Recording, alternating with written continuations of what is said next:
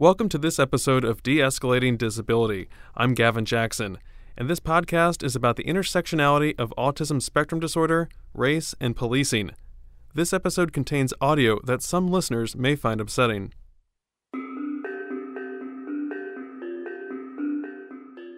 Autism is a unique disorder that presents differently in those who have it.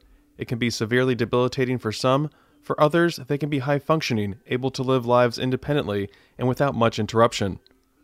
But triggering events can still lead to behavior that may give a police officer probable cause to question, search, or arrest a person.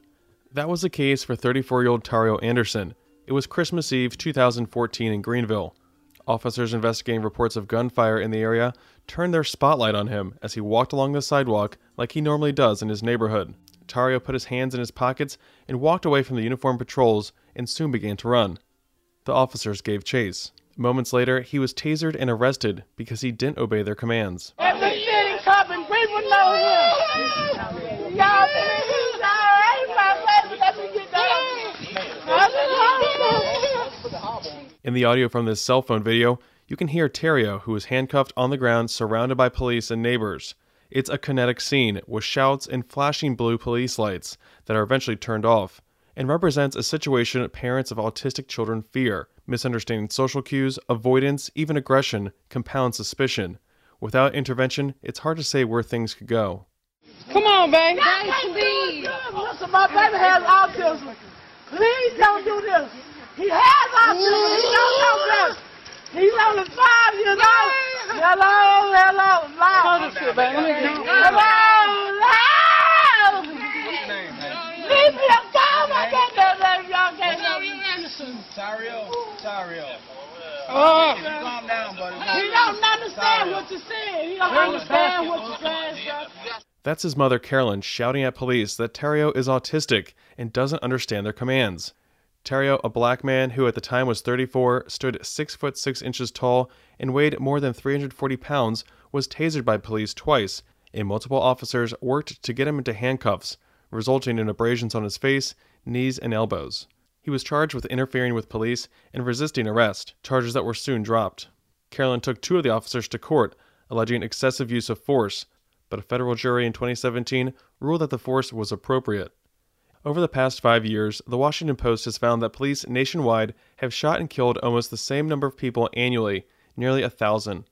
The newspaper's database on police involved shootings found that 93 fatal shootings by police have occurred in South Carolina since 2015.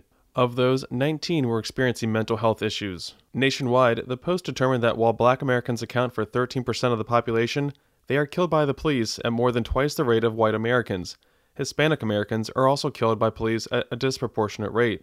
Abby Rivera, who is Latino, fears it. She fears what could happen to her eight year old son, who is on the spectrum, has type 1 diabetes, and attention deficit disorder. I asked her about the recent Salt Lake City shooting. I, I first heard it on the radio, and of course, I wanted to run to my iPad to read the story just to know what happened.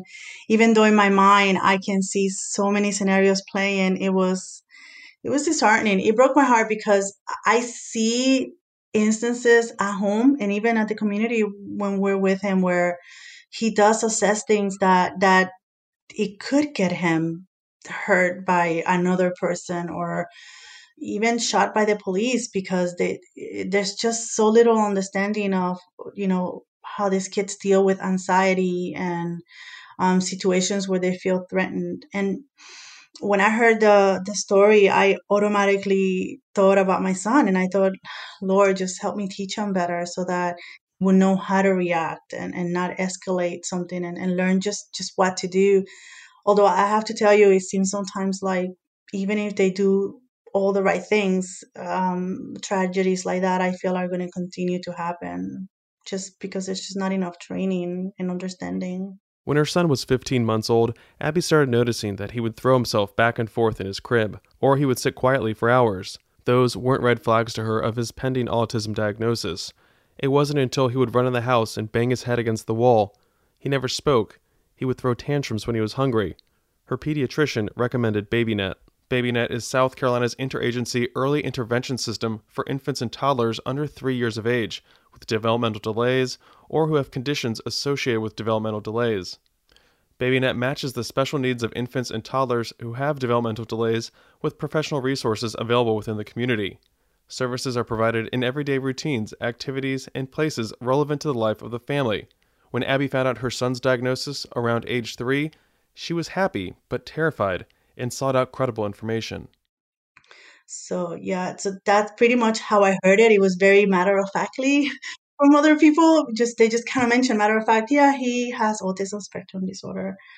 Um, and I think the worst part for us of hearing that general idea was when we went through DDSN and we had a full evaluation at this point. Um, and you know that was pretty much just an evaluation like they do anything else for children and on the way out, they said, You will get some information in the mail. If you have any questions, just call us. And it was just like that. And I just remember getting that letter in the mail and reading it and just crying my eyes out because that really made it real. My son really does have autism. And I had no idea what it was, but it terrified me. I remember going through therapies and you get a little bit of information here. I remember looking up YouTube videos that um, in all honesty, were nothing uh, related to autism, but they said they were. So I believed the things I saw online, and I believed that my son was going to be that way. And so uh, we looked for, now that he had a diagnosis, we were able to get services like um, a, more speech therapy for him because he was still barely speaking. He could say some words, but not that many at that point but he was able to qualify for um, behavior therapy, which they call um, ABA therapy. Um, we were lucky. He um, was paired up with a really great um, therapist local here, and she she has pretty much turned him into the kiddo that he is today. There's been um, just a lot of programs and rewards program, and basically teaching him how to how to react when he's upset instead of hitting and throwing things to to use his words and you know other alternatives that I feel have made a difference, especially in school. Her son never said a word until he was almost four. Thanks to BabyNet, he received speech therapy early on, which Abby credits to his great vocabulary and being a big talker now. To parents who are worried that their child with ASD will never talk, Abby says don't give up. Her son has been doing well in school, but can be forgetful about bringing assignments home. He fears bugs, but likes routines. He often gets anxiety and can be misunderstood by his peers. While parenting in general is difficult, cut parents of children with special needs some slack and maybe even ask if they need some help. Abby explains what she wishes people would understand, especially those who used to give her advice to just hit her child when he was throwing a tantrum. It's nowhere near that simple. Earlier on when he used to have a lot of tantrums i've had people tell me you know if you just give him a good beating he's going to learn and he's not going to do that again. Um, or you know i know how to take care of that meaning you know they're gonna they're gonna hit him or something. And, and i can tell you that that i had spanked him when he was younger before i even knew he had autism and all that taught him was that whenever i was mad i was going to spank him and I, I learned quickly that that was not something I wanted him to learn. So I had to help him unlearn it.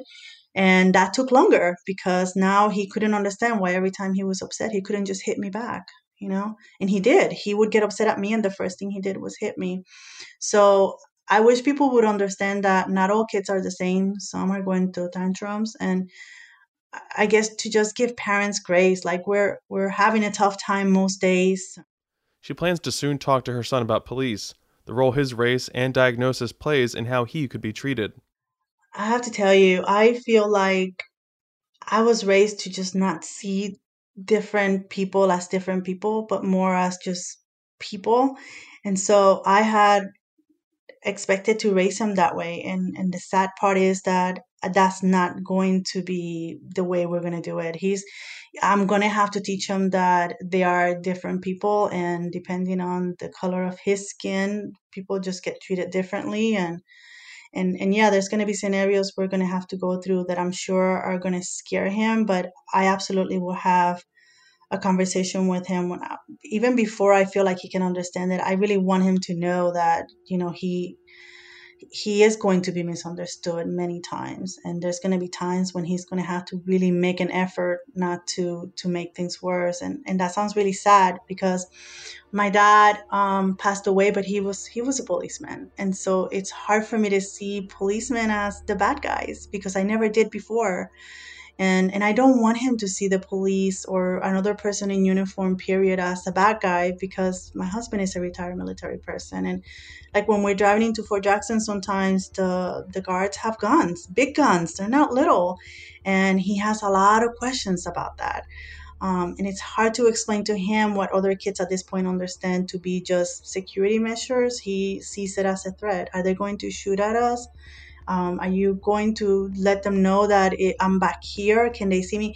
Things that I never in my life thought an eight year old would be worried about. And, and I know that he's heard stories, you know, kids talk and, and, you know, inadvertently he might have watched the news and he hears about something that the police may have done somewhere else. And I think he may see himself in some of those scenarios where he feels if he's not a good boy that he's going to get in trouble with the police or he may get shot. And and I, I wish there was a different life for him other than that, where you have to worry about things like that at eight, nine years old.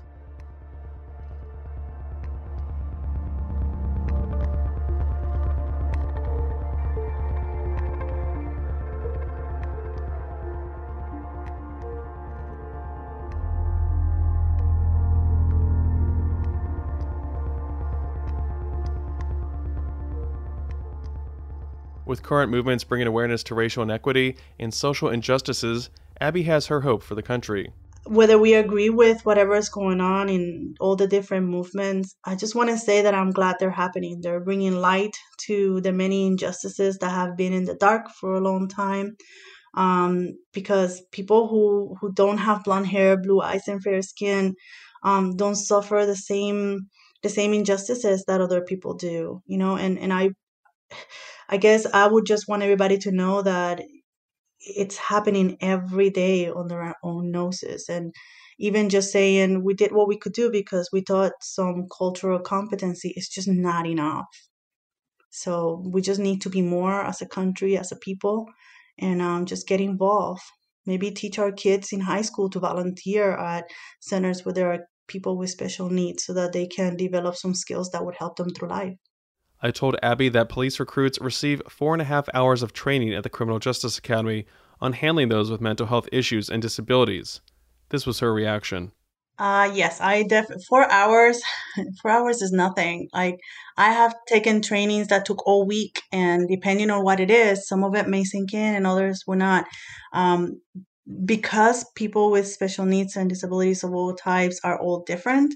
Um, I honestly feel that even a full week is probably not enough to learn but it needs to be hands on you it's impossible to learn everything from a book or just someone telling you about it. Um, i feel like just actually meeting people and, and speaking with them and getting a little bit of that that back and forth will will will soften their heart you know if there is an issue already with people that have special needs or people of color. Um, and I, I feel like that's probably the best way to learn to just literally be exposed to it like sink or swim. You you're gonna meet people and this is we're gonna have to learn to deal with them the best that we can in a safe way.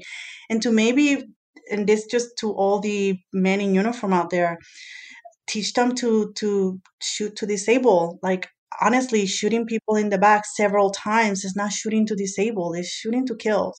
You know maybe figure out a way to be more effective because just shooting people you know not to disable it's just it's i'm at a loss honestly. I mean shooting to disable is what happened in camden in 2019 a frantic call to 911 about an autistic teenage boy with a gun illustrates the fear of a family wishing to protect him but also remedy a potentially deadly situation and my stepbrother, he's autistic. Uh-huh. Uh, we need police out here like immediately because he put his gun to the head uh-huh. and he knows how to unload it and stuff. And he just pointed it at me, and I'm his brother. Uh-huh. So we need police out here quickly, like quick. Don't shoot me. Oh. Put the gun down. What? No. I'm gonna take you out to eat, please. No. Stop. Mom's right here. She doesn't want to see you die. Kershaw County deputies soon arrived on scene and the 16 year old opened fire on them.